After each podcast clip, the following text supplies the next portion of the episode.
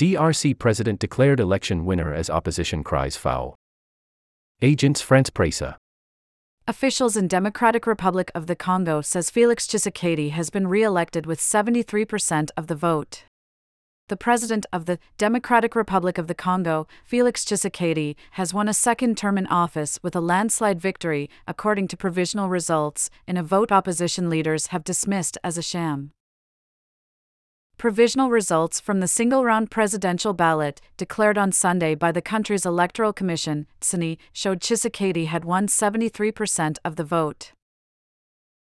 Moise Katumbi, a wealthy businessman, football club owner, and former provincial governor, was the runner up with about 18%. The DRC's Constitutional Court is expected to confirm the provisional results on January 10. Tshisekedi, 60, first came to power in January 2019 after a disputed election that many observers said he had in fact lost. Martin Fayulu, who claims he was robbed of the last presidential election in 2018, also contested this year's poll but in the end won about 5% of the votes. The 20 remaining candidates, including Denis Mukwege, who won a Nobel Peace Prize for his work with female victims of wartime sexual violence, were either under or hovering around 1%. On Sunday, nine opposition candidates, including Mukwege, Fayulu, and Katumbi, signed a declaration rejecting what they termed a sham election and called for a rerun. Fayulu, addressing reporters in the capital, Kinshasa, said the results are a masquerade. This must not be accepted. Tresor Kibangula, a political analyst at the Ebuteli Research Institute who spoke to AFP before the full provisional results were released, said Tshisekedi's vote tally is way beyond all expectations. His dynamic campaign worked, but his scores in some regions raise questions about the impact of the irregularities that were observed, he added.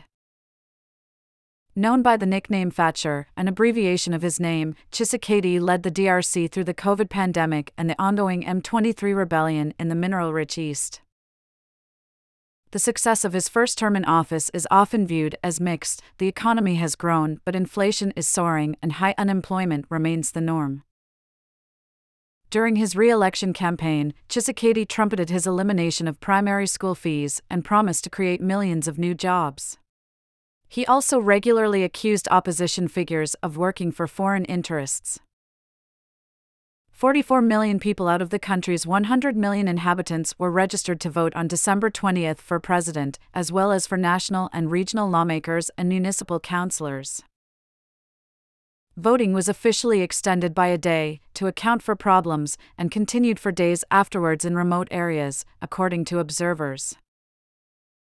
One Catholic Protestant observation mission said it documented numerous cases of irregularities susceptible to have affected the integrity of the vote.